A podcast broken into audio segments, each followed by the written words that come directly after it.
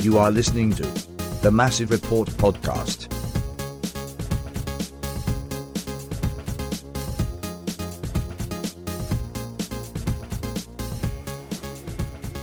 Welcome to Saucy Brewworks, where uh, after the halftime of last Saturday's game in Chicago, I was not looking forward to being here. Not that I didn't want to see you guys, I missed you. But I didn't know what we were going to talk about other than just sit here and complain. But you know what? We don't have to do that. Uh, first of all, uh, I'd just like to thank our host and our sponsor, Saucy Brewworks, for having us again. Uh, I'm having a new flavor of beer tonight. It is the Fat Gold IPA lager, I think, and it's very good. The pizza here is excellent.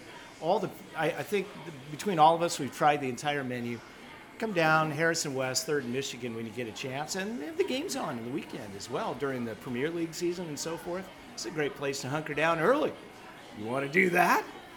It is uh, our pleasure to present the voice of the crew, Neil Sika here. Neil, uh, joining Murph, and of course Sam at the controls. I'm Brian Phillips.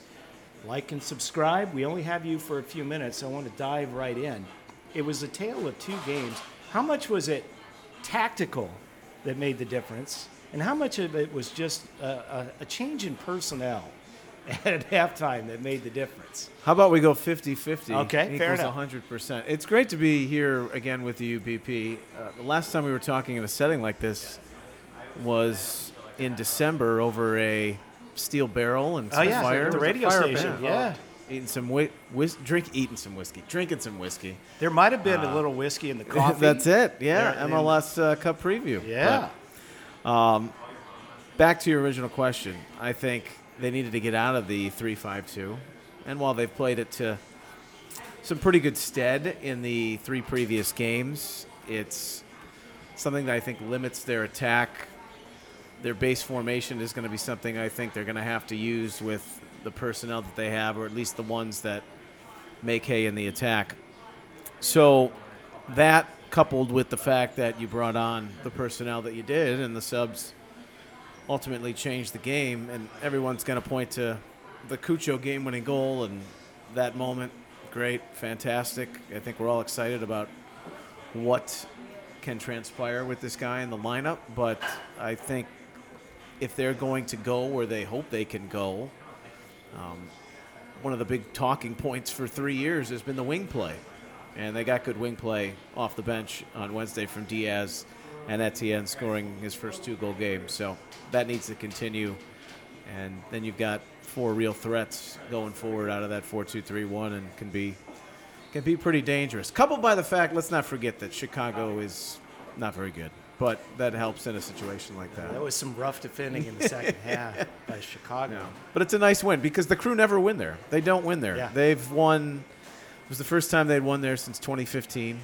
Uh, first time winning at Soldier Field since 2005. That is incredible. And the home team just doesn't win in the series. Like Chicago hasn't won in Columbus since 2013. So uh, to come back from two goals down, which they've done and earned a tie on their, I think their most recent visit in 2019. It was, it was nice to see.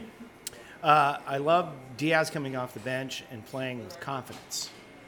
he hit a pass correctly, which I'm not gonna I'm not gonna bury the guy, but look, I think the book on Lucho Diaz is that his speed is the weapon that so many teams desire, but the end product has lacked, and I think you've seen it at times.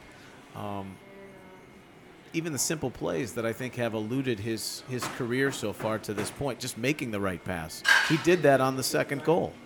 And I think now is the time that he can establish himself because while Etienne has arguably been one of their better players with the 10 goal contributions, no one's going to argue that. The other wing spot, when they're playing that position, is wide open.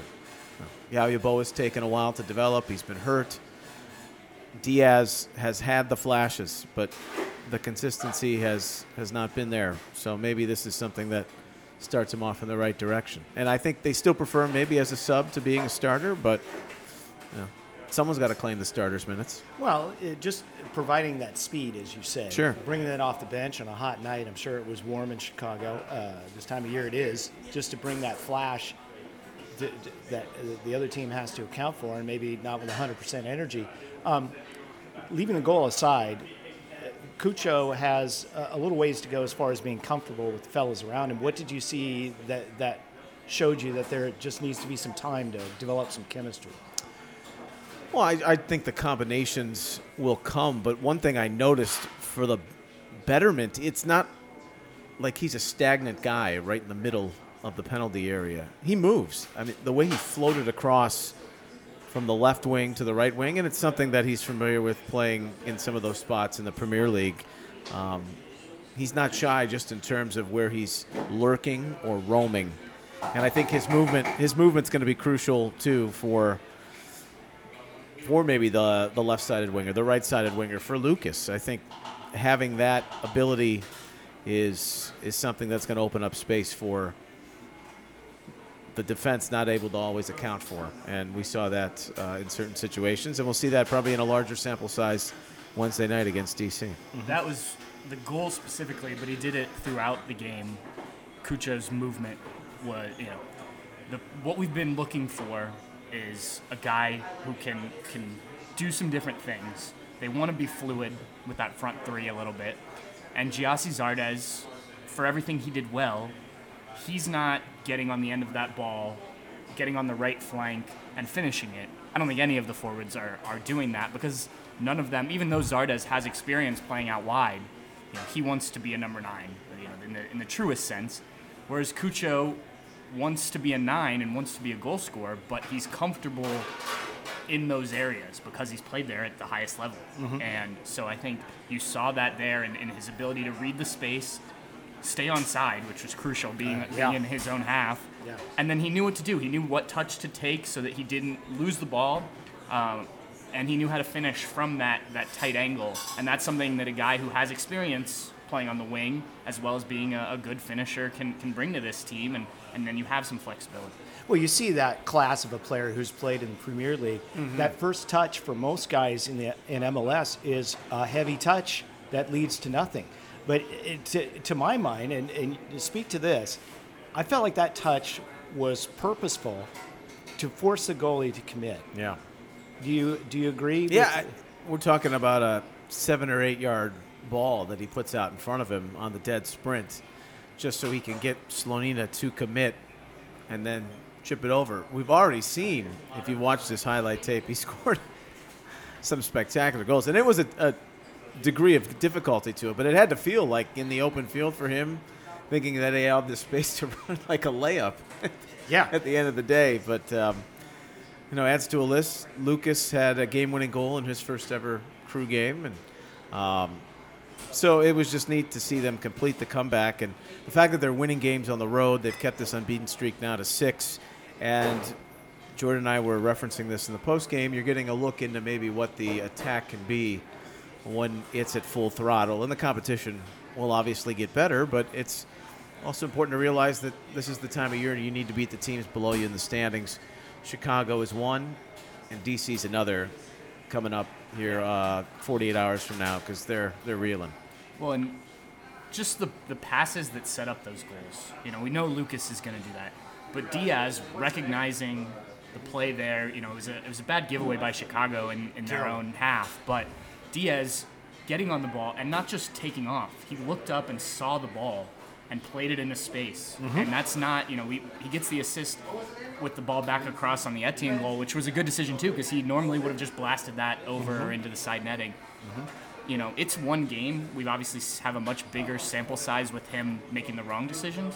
But I thought that, you know, always great to see Etienne scoring. I'm glad he's continuing a good year. It's great to have the emotion of the Cucho experience coming off the bench. But if they can get Diaz to be that player, even off the bench, that they hoped, that's that's you know we've seen it in flashes. We just haven't seen it enough to to warrant him being that consistent 12th guy in the attack.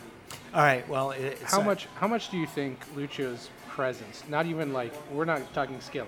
Nobody knew what how he was going to do, how he was going to play because he's so basically in the off season. How much does his presence affect how teams play Lucas and Derrick and Nagbe? I mean, Nagbe had ten touches in the first half.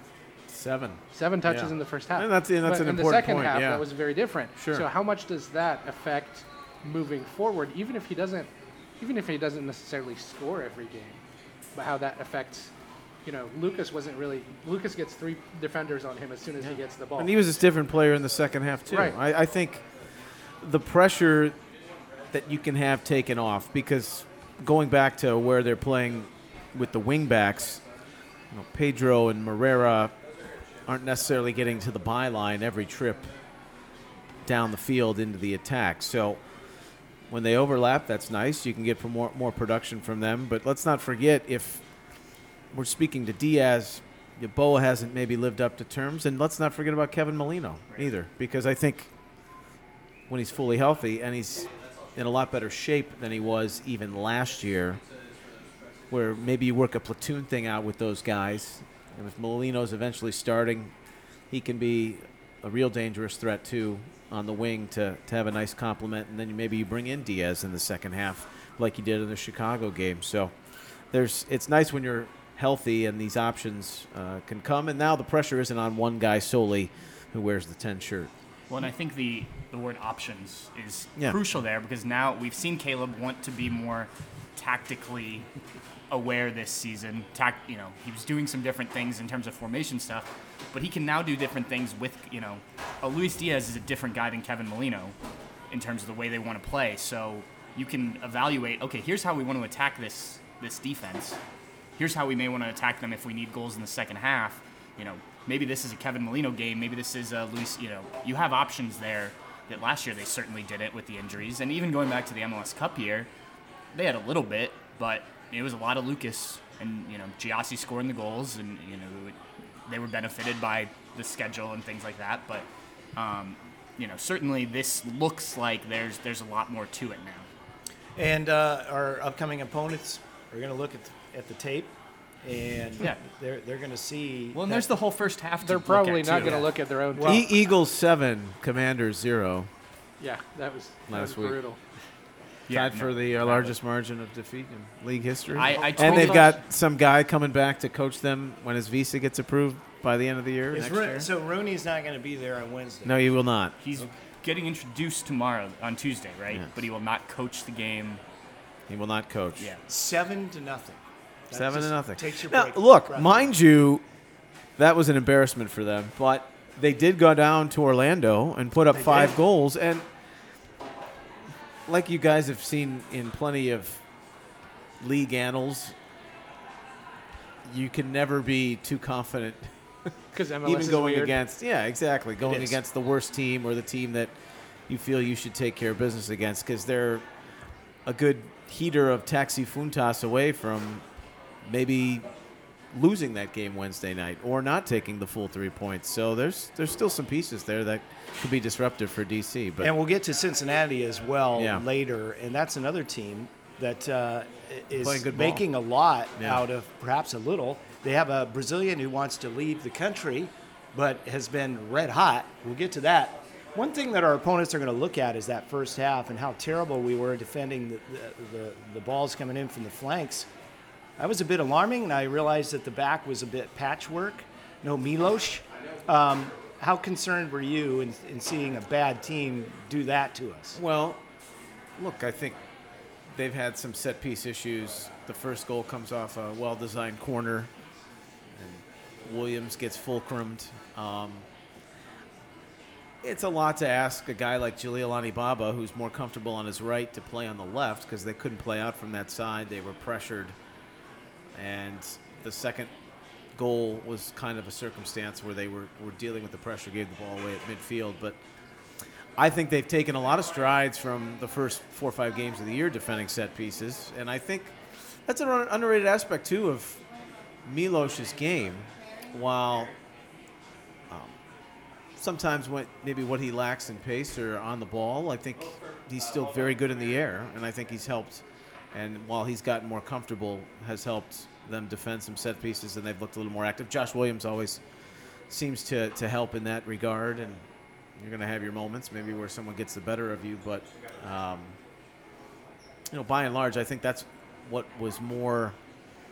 I wouldn't say concerning, but this has been a very good team still at the spine of their defense during the run of play, and um, I think it was more of Chicago taking advantage of a, of a good game plan and personnel matchups to bolster them to the lead, which they did on, and, and increase that on the second goal. What a disappointment for them because any flicker of hope they had to do anything is probably snuffed out at this Yeah, point. I, I spoke with Ezra last week, and even players on the crew roster love the guy because they described him in a perfect word that captures his essence. He's chill, and he's had success in his playing career in the assistant role, and now you want to flourish, but that's a tough situation to walk in. Joe Mansueto's going to spend a lot of money, but um, you know, I don't. I still don't think they're using Shaqiri in the best way possible. He allegedly asked out of that game in the second half. Really? So um, they've got they've got a lot of things to clean up, and they were very young with the lineup they started too. Like Przybyłko, they spent all this money to bring him over in a trade, and he essentially has been benched for Jhon Durán, um, the Colombian forward. They've got they've got some pieces that they still need to recalibrate. So it's uh, maybe a two or three year thing there. But uh, this is a team franchise that was very proud to start, right? Everyone remembers what they did in '98, but Yep. that seems like two lifetimes ago. They haven't made the playoffs in 10 of the last 12, and it's going to be 11 of 13. Uh, it's amazing to me. I mean, this is the third largest media market in Yeah. America, Yeah. and I assume with uh, multicultural influences in that city, is a, a, a town just wanting to embrace this club, you know. And now they're where they can actually go to the games, uh, albeit in this massive football Mm-hmm. stadium. But it's it's something that that is a long way from being fixed, as you said. Yeah. And it, it's not good for the league to have a team in a market that size be that pathetic. Right, and you speak of the stadium.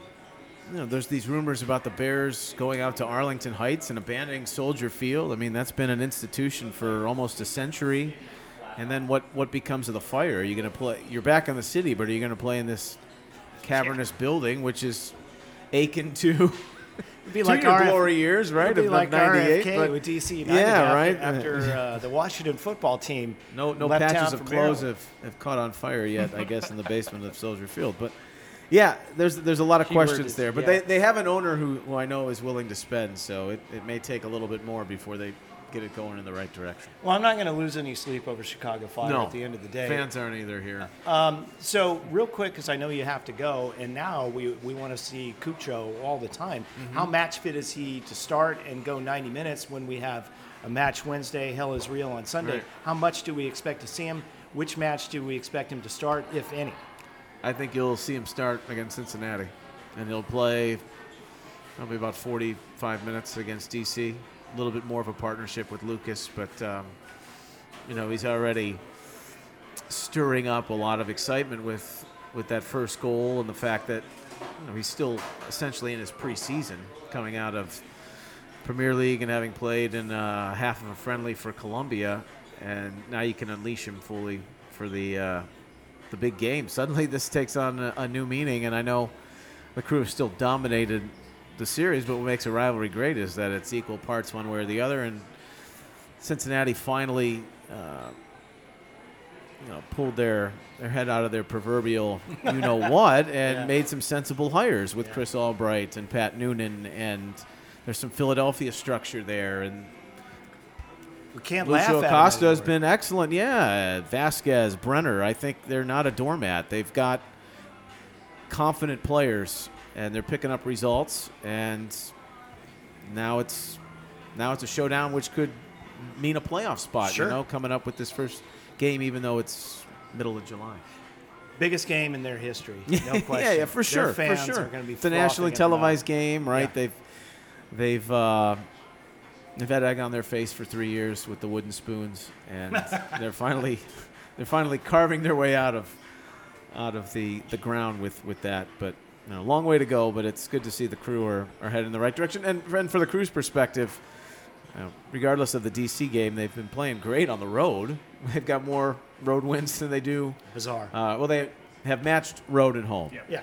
But they've got 10 wins in 21 games at, at the LDC. It's got to change. Like, Yeah. they've got to start giving points away there. And then, like, I think of Charlotte and I think of, you know, Nashville game that was winnable. Like, You don't want to say, here we go again because you threw away points at home. It's a league that still you got to rely on what you do uh, in your own bed. So Well, with the schedule the way it is, we've got uh, seven, backloaded of, seven of ten games. coming up at home. Yeah, which so and nine of the last fourteen, which is huge. you have to Assuming they take it. you have to maximize. And really, the way things are going, it, we could finish 12th, we could finish third.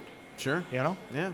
or who knows? Right. You know, it, it's up for grabs. No, and for the drop points that they've gotten, it's been a monster lift that they've won the road game at Toronto and Chicago, and um, you know, it's nice to see that they've also taken advantage of these te- teams or beaten the teams that have been struggling because maybe in the last couple of years you would say that's a tie or a loss if uh, they're in that same predicament like they were Saturday night. But What do you What do you think of the young Canadian? Jacen Russell Rowe, Yeah. Uh, I like him a lot. He's very soft spoken. Um, and I think he always had the desire to be a pro out of the academy in Toronto. And I think it was a numbers game there. They had Akinola, they had a lot of guys. He scored 40 goals in his last two seasons in the academy. I mean, they weren't going to sign him.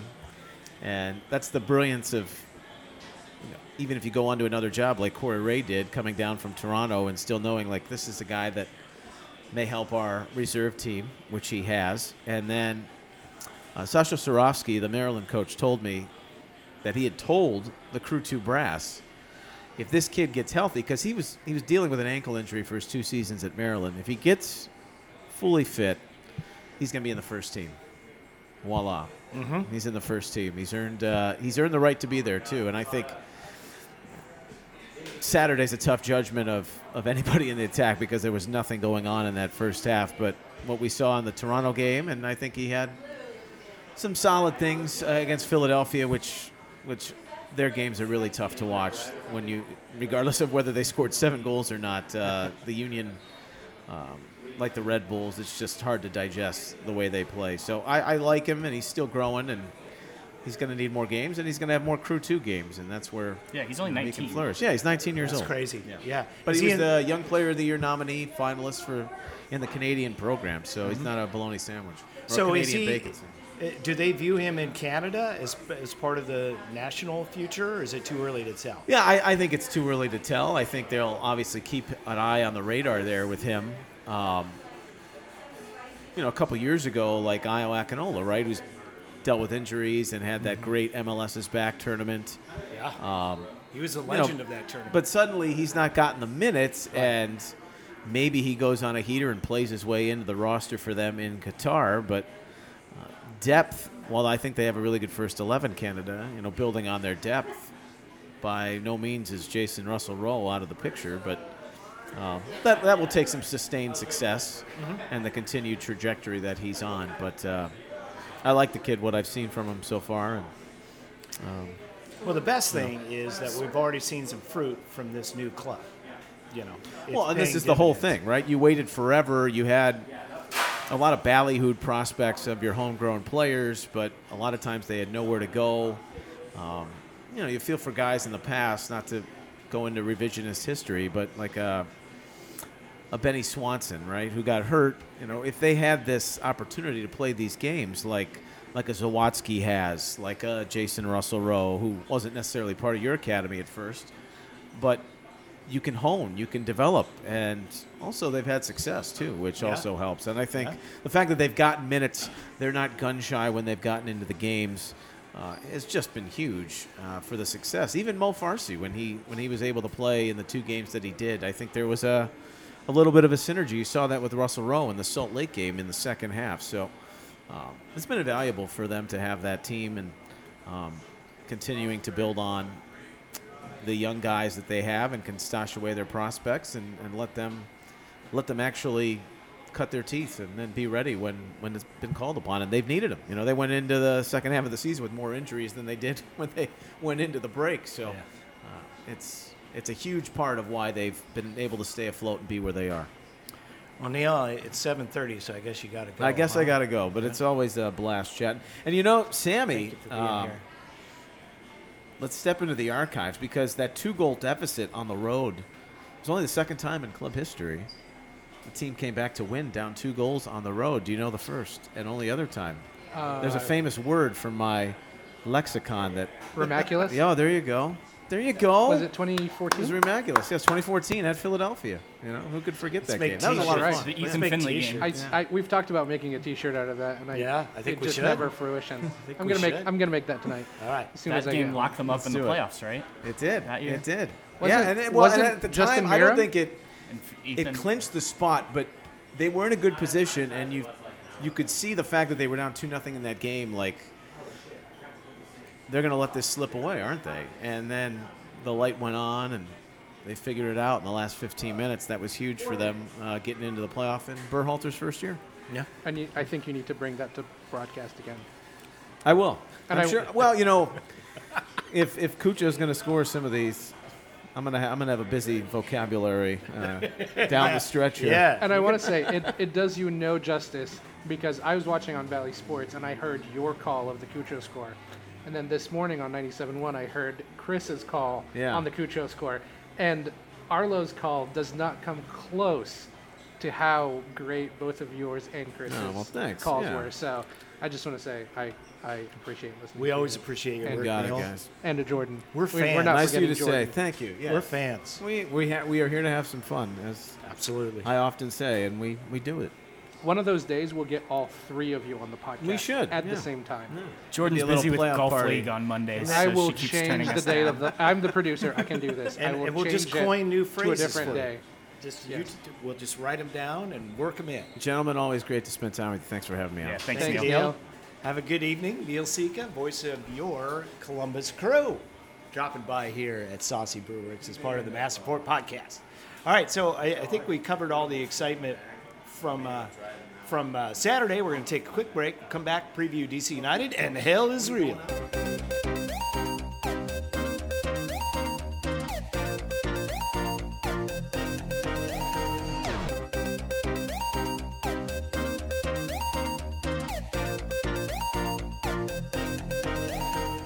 We are back at the Mass Report Podcast here at uh, Saucy Brewerworks, 3rd Harrison. We thank Neil Sika, voice of the crew, for dropping by for a few minutes, breaking it down as only he can.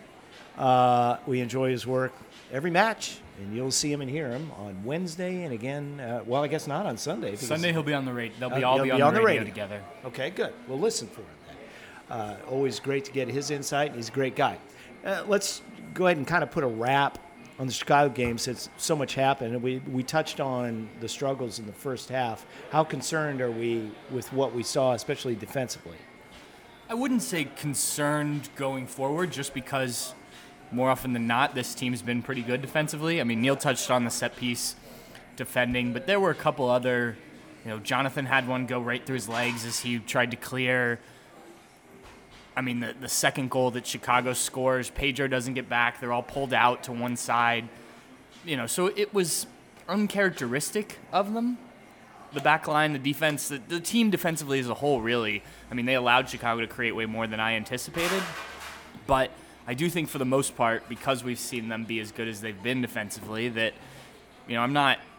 It, it's more of the it's a one game thing, and I, I don't expect, especially as they go back into the four three two one, that I think they will revert to as Cucho starts to start. Um, you get you get comfortable with you know you have to decide which of the two center backs to use, but that's their comfort, I think. And the three center backs has worked fine when they've really sat back, but they had to push forward, and you know I just I think they got a little caught out of sorts, and you know hopefully it was just a blip on the radar type of thing. Do you feel that it was? It could have been maybe more of a mental fatigue type of thing because they've been they were under so much pressure for so long in that half. Sure. Yeah. I mean, you know, especially Josh and Jonathan. I mean, they've played all of these games recently. Um, they, A lot they- of that attack was also coming down that side. too. Exactly. And, mm, you know, I think that when you have been on, like what they've done on the road, defending a lot, um, you know, I mean, you get up against Toronto, then Toronto pretty much controls the second half. You're able to hold on. You're under pressure, though. Same thing at RSL. So, yeah, I think there's, there's definitely some of that. I just think my biggest disappointment, and I said this to somebody at halftime that I was watching the game with, was like, that was a Chicago game that was certainly winnable going into it just because of how poor Chicago's been, and Neil touched on kind of their issues. And then to have that just first half letdown. Now, it turned out to be great with with the dramatic turnaround. Dramatic fashion. Yeah, but I don't. You just don't want to see that from this team. And I, I guess I hope from here on out that that second half performance is what, you know, kind of buoys this team into the DC game, the Cincinnati game, and, and maybe, you know, the energy that Cucho is bringing. And I think you just saw that. Sam, you sort of touched on it when Neil was here. Just what he, him coming on the field, I think just everybody kind of had a lift. And, you know, so hopefully that helps. And, and hopefully, like I said, this is just a, you know, a, a bad performance by guys that have been pretty good defensively. Well, and we we, uh, we we are critical of Caleb Porter quite often. I felt like he, he uh, deserves credit for realizing, hey, this is a winnable match. This is the best path for victory tonight. We can do this. Adjustments made, and they all worked out. It was like two different games. Right. And I think, you know, f- what Caleb's been able to do on the road this year, they've played the 4 2 3 1, obviously. They moved in that Kansas City game. They played the 4 3 3, got Aidan in there. And I think that was huge for that. And he had a good match again on yeah, Saturday. yeah, yeah. He's, I mean, he just does what he does.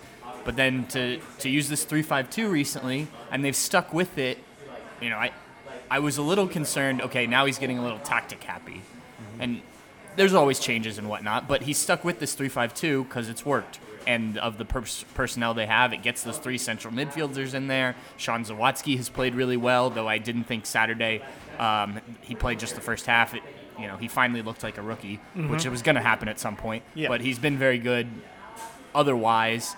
So I think it's made sense. And I think he recognized, look, we're, and he said it before the year, this is going to be a team that's going to have to grind out results. And they've had to do that because they can't score goals. Now, obviously, you hope that that starts to change as Cucho gets in and, and Lucas and him get comfortable together and, you know, Derrick Etienne's healthy and, and whatnot. But we're, we're going to have to wait and see on that. But I think they've done a good job of adjusting tactically to what they needed to do to get points. And then, as you mentioned, Brian, on Saturday, I think he knew that, that there were goals to be had in that second half, and he had players on. I mean, they had three forwards on the bench in Cucho, Erik Hurtado, and Miguel Berry. Now, we obviously only saw one of them, but you trust Luis Diaz to run at that back line. Derrick Etienne continues to play well, and yeah, sometimes it's gonna work, sometimes it's not. And Caleb struck gold on Saturday for sure. Sure did. All right, so uh, quick turnaround here at DC United on Wednesday night at 8 o'clock. A team coming off uh, a record 7 0 loss. I, I think there was a Premier League game this season where Man City beat somebody in the lower end of the table 7 0. It's not a very common score, and I know you watched Yeah. part of that match. Uh, I mean, it's kind of in the result.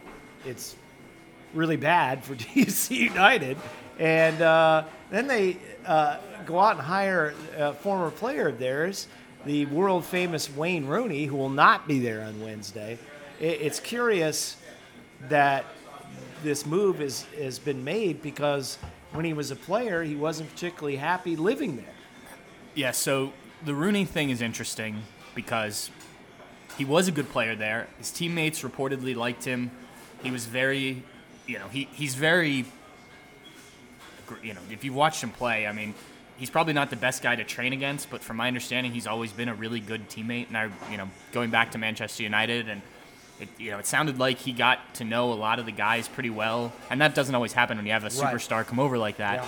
And then he leaves a year earlier than everyone expected because his family wanted to go back to England. He's been coaching over there since then. So it is a weird situation because, I mean, I haven't been to DC since 2019 when I covered a game there uh, when he was there, but I don't think it's changed that much. So if his family didn't like it then, and I, I believe I saw that this contract's through 2023 with an option, team option for 2024. So it's not like he's just coming in to see out the rest of this year. And they're now interim head coach. When when they fired their head coach earlier this year, they were the first team to make a move. Was told he was going to get to see out the year. Now, obviously, it hasn't gone well. Though I'm not sure you expect it to really turn drastically around when you have an interim head coach. But I guess when you get beat seven nothing, and I looked it up to see if there was ever an eight nothing MLS game. There has not been. Seven nothing. 8-1 Eight one. Yes. Yeah. Yeah. But so I, I mean I don't know if that move was in the works beforehand or if they were talking maybe next year and it was like, okay, well we can't we can't roll with this if we're gonna get beat this bad. Though as Neil pointed out, they have had some okay results. I I'll be very interested to see how this all works. I liked what what Rooney did at, at was it Derby? Derby.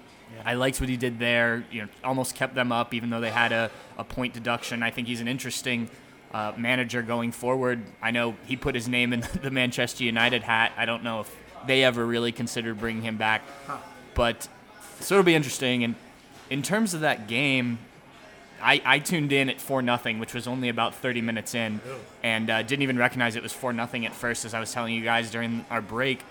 But I mean, they just looked lost, and I mean, we just saw Philadelphia here a couple weeks ago. That's not a team that scores a lot of goals. No. I mean, they've gotten a lot of draws this year, and I mean, they just put it on, de- and they didn't.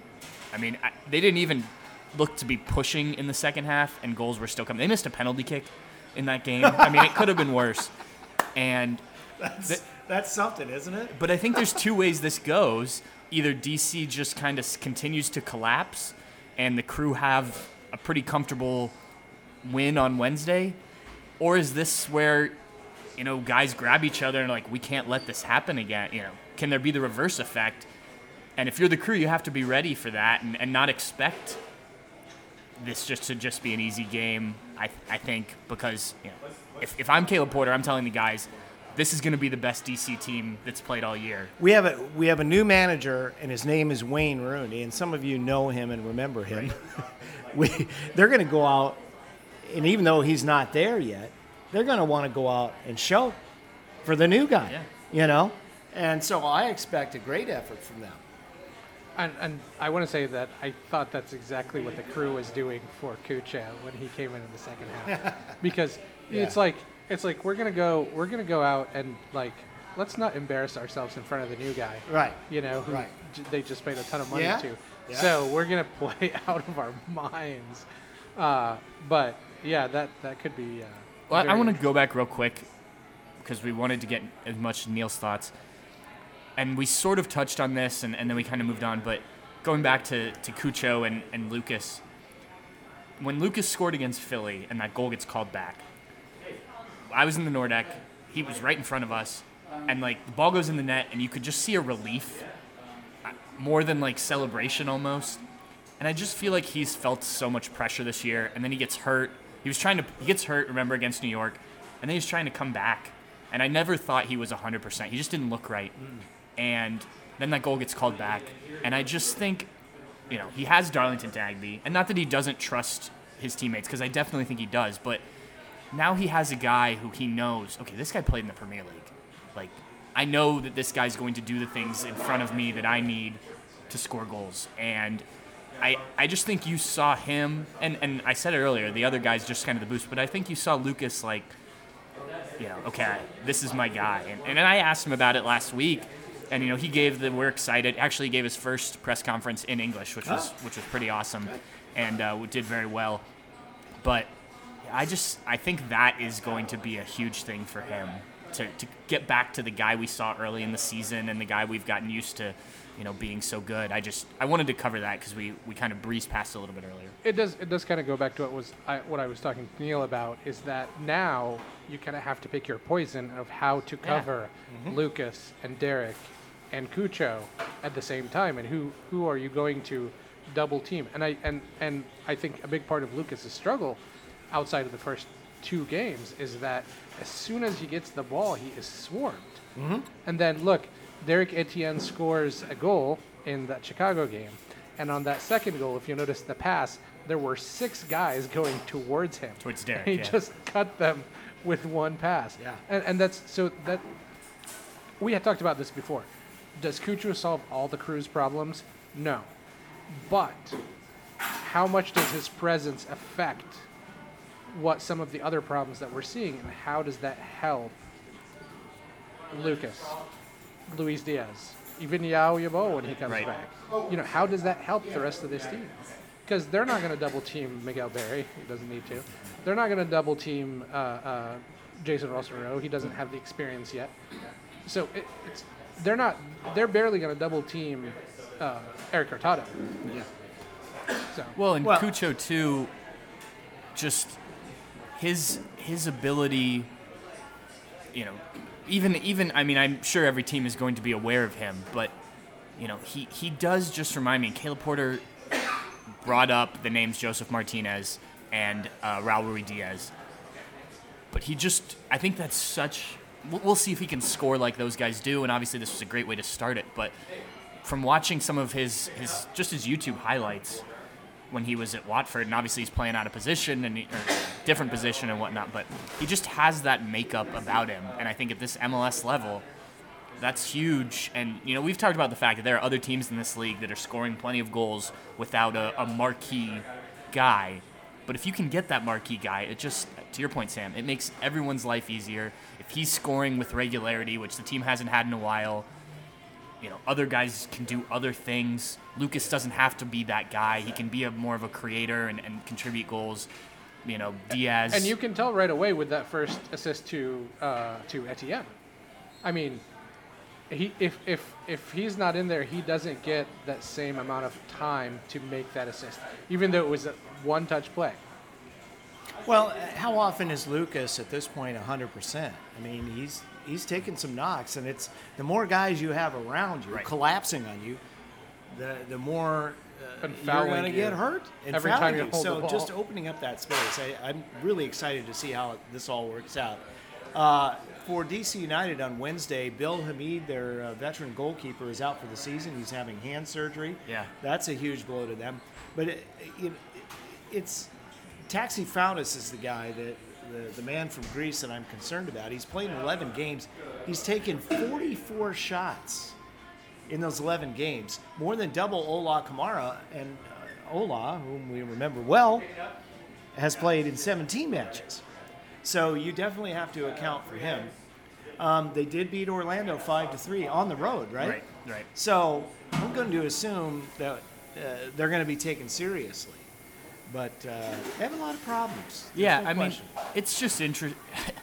I'm always so hesitant to pick the crew, and I know we'll do predictions at the end, but I go back to the early days. I mean, for what the first seven years, the crew didn't have a, even a tie in DC, or you know, it was it was a long time until they won in DC. Now, obviously, this is at RFK and whatnot, but just there's always something about going to DC that always has me. The last time they were there, I think, was the 2019 game where um, they had the the controversial goal where I think it was Will Wil Trapp.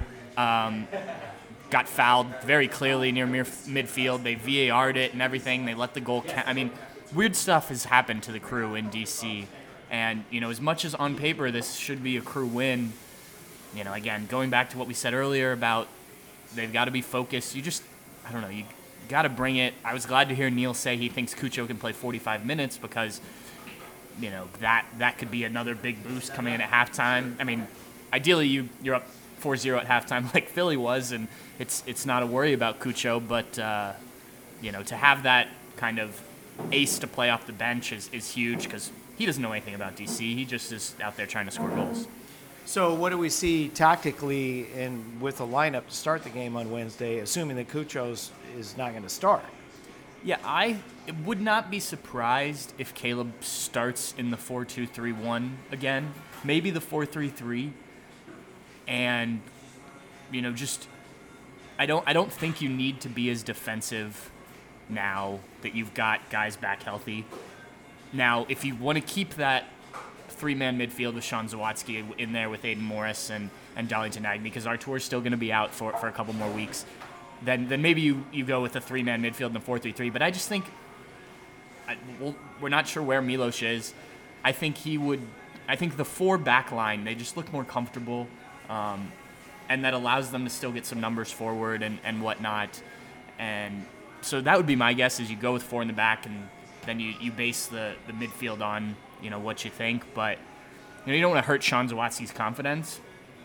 But I think if, if you go with the 4-2-3-1 and have Morris and Nagbe in there and let Zelarayán play his actual position instead of playing a second striker as he was in the 3-5-2, you know, I think that everybody's more comfortable. I think Jacen Russell Rowe is probably most comfortable in that, just because that's what Crew Two was was kind of doing. Um, but yeah, it'll certainly be interesting to see what Caleb does. And I like the fact that we don't know what they're going to roll out each game. I think, you know, it's great when you know the starting lineup and you're you're rolling off results and things like that, but they haven't been. So it's nice to have some different looks that you can throw at teams. You know, if if they were LAFC, who's been rolling this whole season and plays a 4-3-3, you know what they're going to do and try and stop it. Fine, but they haven't been, and maybe they will be with Cucho. But I like that there's some different things that they can do, and, and we we are guessing, and we're people that pay very close attention. Fair enough. Let's make our pick, then we'll move on to Hell is Real, which has never been loaded with more meaning and importance.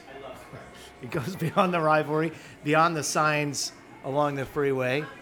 It, it's this is this is going to be a playoff match, and we'll get to that here in a moment. How do we see it, Sam? DC United. Oh, okay. So this is going to be the most confidence I might have this year. I don't know. I'm going to go two nothing crew. Two nothing crew. All right, Murph. Well, I'm going to be there. Okay. The crew you tend to play magic? worse when I'm at lower.com. Oh. All right. So maybe being there. I'll say 2 1 crew. I, like I said earlier, I just always feel so weird about that. I'm going to be there with Andrew Erickson because he's having his wedding reception this week. And Wow. so we're going so many people getting Married. I know, it's, it's, it's nuts. your your gift budget Um, is just You're telling me, but maybe he'll bring them some luck. He was. He covered all the save the crew stuff. He deserves to see a good win. Yeah, absolutely. He's a good guy. Tell him hi for me. I will. Tell him congratulations. Uh, I, I imagine that his uh, future better half is is uh, is a good person. She's lovely. Okay, good. Well, I tell him I'm happy for him. I will. All right. Um, you know, I, I think it's going to be nil nil at the half, and then we're going to make our changes, and we're going to win three nothing. Cucho's going to score again, but this time he's going to score a brace. All right. How about that? And then Josh Williams, Well, for Bart. the other goal for Bart. Bart, we'll see you next week, I hope. All right, Hell is Real, Sunday. National TV, who's showing it? I want to say Somebody. ESPN. All right, ESPN. The atmosphere is going to be electric. I remember last year's game, the Miguel Berry game. Yeah, in Cincinnati. No, the, the one here where he oh. scored two oh, goals. yeah, yeah. And I've never seen a fan base, It is on. Fox Sports One, by the way. I was Fox Sports was One, a fan base quieted so fast and, and leaving with just their souls ripped from their ripped from their bodies. Well, and even the game in Cincinnati, Yeah. he had the impact too, coming off the bench. I mean, not as big of an impact. Do we start him on Sunday? That's It's a good que- different you know? Cincinnati team. I, I, I- it was interesting that Neil thought that that Cucho would start. The way Caleb made it sound last week, he wasn't sure if he would start any of these three games. And to be clear, this is purely fitness. Oh yeah, I mean, he is. He's not ramped up to he- 90 minutes. Right. I mean, he got here a just over a week ago Mm-hmm. and started training. Basically, had three days of real training last week, and they were preparing for the Chicago game. So he's not working with the starters because they knew he wasn't going to start. And yeah, I mean, he's essentially where this team was when they arrived in January. Mm-hmm. You know, he so they don't. There's no reason to risk him. You know, if he gets hurt now, what do you, what do you do the rest of the year? So forbid. you know, you've seen what he can do in 30 minutes or whatever. I, you know, so it'll be interesting to see what they do. I know they are very excited about him, and that would be a great game to start him in. To get his first start. Um, you know, the the next game is, I believe it's at home against New England, but you know, they're they're going to be somewhat careful. And you know, Caleb said 20 to 30 minutes max last game. He got 30 minutes. So you know, right at right at that. Um, and obviously they needed him. So and but yeah, I mean, it would certainly be a, a great boost to have his name in the starting lineup and. You know, you get that announced before the game, and, and like you said, the atmosphere is already going to be great at lower.com. But um, to have him you know, make his first start, you just you know, again, you don't want to risk it. Early in the season, as I keep an eye toward Cincinnati every once in a while, I was noting to myself that their schedule seemed awfully easy start the season. They were having some success. But now, you know, eyebrow raised, they draw with uh, NYC 4 4 Did you watch that game? That I did not. one. Oh my. They're up 3-0 in the first half. New York scores one goal right before stoppage time, two goals in stoppage time of the first half. It was the first time in MLS history that's happened. Wow. To tie the game. Then I think New York City scored first in the second half, Wow. and Cincinnati ended up tying it. I think was it? Did Brenner have a hat trick? He did. had a hat trick. Yeah. He First did. He scored five history. goals in four games. They've been waiting for this guy to show up. He wants out of town. He's already asked for a transfer. This is probably his final season with. Uh, Which Cincinnati. this is his first season. It's his right? second season. Second Second season. season. Yeah, right, he's- you're right. and he didn't do much last year. He No, does he- seem to be finally settling in, which is a weird time to, you know, want to. Well, he's like, I'm scoring goals now. I got to cash in. Well, and it's it's interesting looking at their their form guide, which is the greatest thing that MLS had and then got rid of and has brought back on the website. Uh, they had four straight wins, then lose two, tie, win. So they're not coming in in great form. Oh no, that's not right. There's more. Then they I have gonna say, that then they had didn't three sound straight right. ties after that. Sorry. Well, draws scheme. with uh, with uh, NYC, the game we're talking about. Yeah. Also, a one-one draw with Red Bulls, Yeah. where they eke out a And at result New England with a in man between. down. Yeah, so we can't. Our little our little puny brothers to the south. We get, we we have to take them seriously at this point. Absolutely. I mean, as Neil said, Chris Albright, Pat Noonan's the head coach, Chris Albright, the GM or whatever the, the title is there. They've got MLS experience. I think Dominic Kinnear is one of their assistant coaches. Obviously, he was with Houston for a long time. Um, you know, so they're building this thing in a much better direction now. And it's it's shocking to see, given the, the ridiculous uh, moves that they made in managerial positions and just not having any sort of direction at all. It's in a fairly short period of time they seem to have finally figured it out. well, I think if you have the was the, they, this is their third year in MLS, Yeah. so the No. fourth year in MLS. I think it's their fifth. No, it's not that many, is it? Well, they had the Open Cup year run in. Regardless, you have the consecutive terrible seasons that they had. You know, when you you've built a new stadium in, in a good part of Cincinnati, you're trying to keep this exciting. like- Orders are coming out, Yeah, but you, you- got to deliver. at Exactly. And I think that was finally okay. Here's what we've done. This didn't work. This didn't work. This didn't work. Let's try the, the MLS route. And, and Pat Noonan's a guy who's been around this league for a while, both as a player and an assistant coach 2016 was their first year. in MLS. Yep. So that I guess 2015 that run. Oh no no no no! I talk. I'm sorry. I was gonna say, I don't think so. My bad. 2015 is when they were found. Okay, yeah, they, they started. It's uh, But anyways, time flies. I do think that they, I do think that they have found something. Now, you know, I mean, they're a point above the crew, and in the standings, and have played one more game. They've also been kind of the set team that you know that they were going to be, and they're not. They haven't been waiting on a Cucho, for instance. So, you they know, did th- trade for Sergio Santos. they did from Philadelphia, which will be interesting. I, I saw a couple different things on how he fits. I think most people agreed he's probably like a key depth piece, and he hasn't been great with Philly recently after having really good season a couple years ago.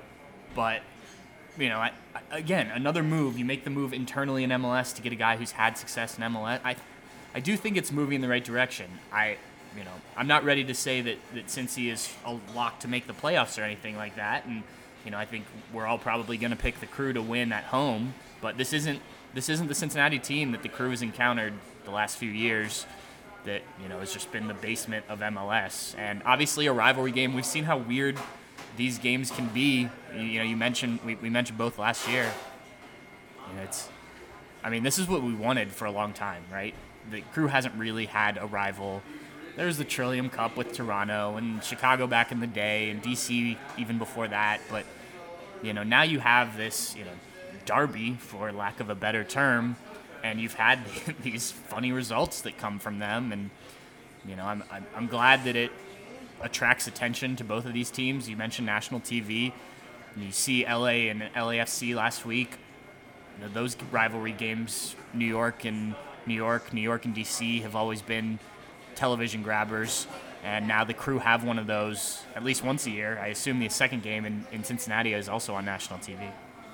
Um, Much like the crew, Cincinnati also playing on Wednesday. They're playing lowly Vancouver of all teams, so I don't expect them to be taxed too much. Other than it's nice that they also have to play a match. Yeah, and you know, you, you never want to be the the team that uh, you know that playing against a team that's completely fresh. Now Cincinnati is at home, but the crew's just traveling to DC, so that's not terribly taxing. I do like that this is a Sunday game. Yeah. Caleb talked during this last three and nine that the crew did that it's much easier to manage the three and nine given the way they do recovery than it is if you do Saturday, Wednesday, Saturday. Um, so Mm-hmm. Yeah, you know that extra that, day that obviously important. helps both teams for for the recovery purpose, but you know I do think that makes for a better game for both standpoints. Um, but yeah, it would be unsh- un- a shame if one team was coming in completely fresh, and you know we'll see how taxing the either game is for these teams, but. What What do we think of Cincinnati in goal and defensively? I think, I mean, just going back to that New York City game, that just because that's the most recent one I watched. I mean, they've obviously given up goals this year. What is it here? 33 conceded. So Compared to the Crews, Cruz, uh, well, now up to 20, but they were, I think they still are the 33. second best. That's that's that's a lot. Yeah, I mean, That's this a is boatload. this is still a team, and I think you saw it as as much positive as I've said about them. That New York City uh, game showed me that there's still some fragility in Mm-hmm. in these their minds, and especially defensively. And New York City is a really good team. They didn't have Castellanos in that game, but they still have a lot of attacking talent. But you know, I mean, you've seen it with the crew when when Cincinnati. I mean, even going back to the first Hell is Real Derby at Mapfre, you know, they went up what 2-0 in that game, and then the crew were able to come back. If even if Cincinnati takes a lead, and you know, I think if you're Columbus, you want to just put them out of their misery early and and you know take care of business. But this is a team that will will let you back in a game because they haven't been mentally strong, and, and on that back line, they've given up lots of chances. So. You know, You've got to take them, obviously, and, and that's been the crew's biggest problem. But you know, being at home and, and whatnot, and we talked about the Cucho effect. This should happen. What an atmosphere it's going to be on Sunday. I mean, just to think about it, it's. Those those tickets are getting harder and harder to find. I know. I looked this morning. Uh, I think I think we'll probably be watching on the tube. it's just get, getting a little pricey, which you know, I mean, uh, speaks to what this rivalry's become. Sixth worst defense in MLS. Yeah. So we got to make hay, and we got to make hay early, and it's hard to pick this game because we don't really know. Uh, you know, Cucho's. If Neil is right, and he's going to start. Then uh, you know, I, I like our chances of getting out to an early lead. Regardless, I like us to win the game. We'll get get to my pick here in a moment, Sam. Um, for my score prediction, Yeah. I'm gonna go with a three-three tie. What? Wow. I did not see that Three coming. three tie. You said rivalry game and weird results. You're so right. There you go. That's pretty weird. Okay. All right. Murph. I'm gonna go. I'm gonna go three one. I think for the crew. I think the defense gets back to playing well. Cincinnati will get one, get one, just because it's a rivalry game. But and I do think uh, if Neil says Cucho's gonna start, I'm saying Cucho's gonna start. I I think I think he'll start too. Even if he doesn't play like 90, Yeah. he can start 60. and play 50 or 60. Yeah, I mean, if he exactly. plays But I think 45 he starts because that'll just light the place Right, on I fire. agree. And they'll have to like use ropes to keep Yeah, the if- roof down. if he can do 45 Wednesday and get through that, obviously healthy and, and feeling all right, what's, you know, the next step is probably 50 60, right? So, Right, and and and the hope is you might not even need him for 45 on Wednesday. Right. You can use him but you may do it anyway just to get the fitness if you if you want. Obviously, game action, practice are different things. Um, yeah, it'll be very interesting to see how Caleb Porter manages this because you know, he's he's well aware of this rivalry. I mean, he's he knows how much it means to fans, and you've seen him. I mean, remember in Cincinnati last year, going over to the the Shushing Cincinnati crowd. fans and whatnot. So, you know, he that I mean, not that he won't want to win in DC because that's three points that are out there to be had, but You know, you don't want to have another letdown, especially against Cincinnati at home. Right. And a, and a team that's above you on the table right now. Right. Yeah. It always helps. Yeah. You know, I it's mean- not a, it's not quite a six point I don't, but it. I don't care who we're playing. If if it's a team a point above us in the standings and we're fighting for playoff position, you, eh, that should be motivation enough. So this will be like a, a, a playoff atmosphere. I I'm going to agree with you. I like the crew three to one as well. Um, and uh, you know, if Cucho starts, I don't think it's even particularly close. No. Uh, Cincinnati, show me, show me what you got. Until you do, uh, I'm I'm not going to take you seriously as a fan. Now, if I'm a player, I'm taking you seriously. But as as a supporter, show me, show me what you got because it, it hasn't been real good to start their MLS career.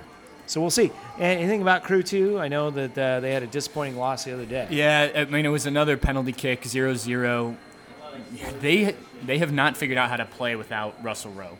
I mean it just yeah, they've got some other good. I mean, they were scoring goals. Other guys were scoring goals. I think Noah Fuzan, Fusion, however you say his name, is, uh, you know, probably he was at one point like fourth in the league in MLS Next Pro in goals. But I mean, it just goes to show you what Jacen Russell Rowe did for that team. You know, you saw it against Toronto, the way he, he helps set up things, and he had a really good chemistry with Mo Farsi that I think other guys are trying to get on. They had chances against Toronto. Um, Toronto had some chances too, and you know they just you know you get to the shootout and they missed the first couple, and you know it was it was very similar to how the Rochester game played out. And, Okay. You know, but you, you still get a point, so they're still Yeah. top of uh, top of the Eastern Conference standings. Well, it's a good problem to have because the whole point of the entire program is to bring players up to help the first team, and Russell Rowe is with the first team. So it's kind of like uh, minor leagues in baseball. What could you be interesting here is if Jacen establishes himself as the number two guy behind Cucho, or even okay, he's the the more true number nine behind Cucho, and you have Erik Hurtado as the the stretch guy and whatnot. Does Miguel Berry become a frequent crew two loanee like could. Alex Matan? I think he needs to play. Who got hurt actually? Matan got Oh, he hurt. did? Yeah, left Uh-oh. in the first half. Um, I'm not Yeah. sure what it was. I was watching it on my Right. phone. But uh, yeah, I mean, you know, if I'm Miguel, I probably am not too happy getting loaned down to Crew Two, given where I started the He season. needs but, to. He needs to play. yeah, and score. You know, he needs and to it's- He needs to score. score and get Yeah. some confidence. Yeah, Yeah. Uh, because it, it's gone. As, as I mean, it, it was a true, uh, you know, a few lightning bolts last season against Cincinnati, and I think we're all guilty of uh, overestimating where his current abilities are, and um, Yeah. he needs to play. So that's Agreed. A, a route to. To, to do that. Anything else that we need to know about? You'll find out about injuries, Milos, and so forth tomorrow. right? Yeah, yeah. Milos got hurt late in training. Um, it didn't sound too serious from what I was told, but you know, with the quick turnaround, I don't know if they, like I said, if they go two in the back, you can go with Jonathan and Josh. Artur's still a couple weeks away. Uh, Marlon was back in training, but he's he was questionable for the last game. so- Here's a weird question that I'm just pulling out of my ear. Any chance that Eloy gets a night off on Wednesday? I don't think so. Okay. I think, I think they, you know, unless they need to do that, I don't. Just a, a mental break or whatever. Yeah, I, I doubt it. I mean, Okay. we could see at some point, but I don't. I think right now you just need results. So Yeah, okay. you keep them. You go with Yeah. what. All right. Just just asking. Yeah. Just something that popped into my head. All right. Well, that should do it. Thanks to Neil Sika, the voice of the crew, for dropping by earlier. Uh, always uh, appreciate his insight and uh, his uh, what was that word again we were talking about? Remaculous. It's a combination need of to- ridiculous and Yeah. miraculous. I, I need to I need to hear that from him again. I, I love I love his uh, lexicon. It's always entertaining. Well, DC United on Wednesday at eight o'clock, and then Sunday, Hell is Real. Kick at seven thirty at lower.com, and uh, I think a lot of questions are going to be answered after that one. So we'll see how it all goes. And we'll be back here, I assume, Monday to break it all down for Murph, for Sam. I'm Brian. Like and subscribe, please. Listen to my radio station, CD929. I would appreciate it. And of course, please support our fine sponsor and host, Saucy Brewworks. They put up with us every week. We do appreciate it. And we'll see you next week on the Massive Report Podcast.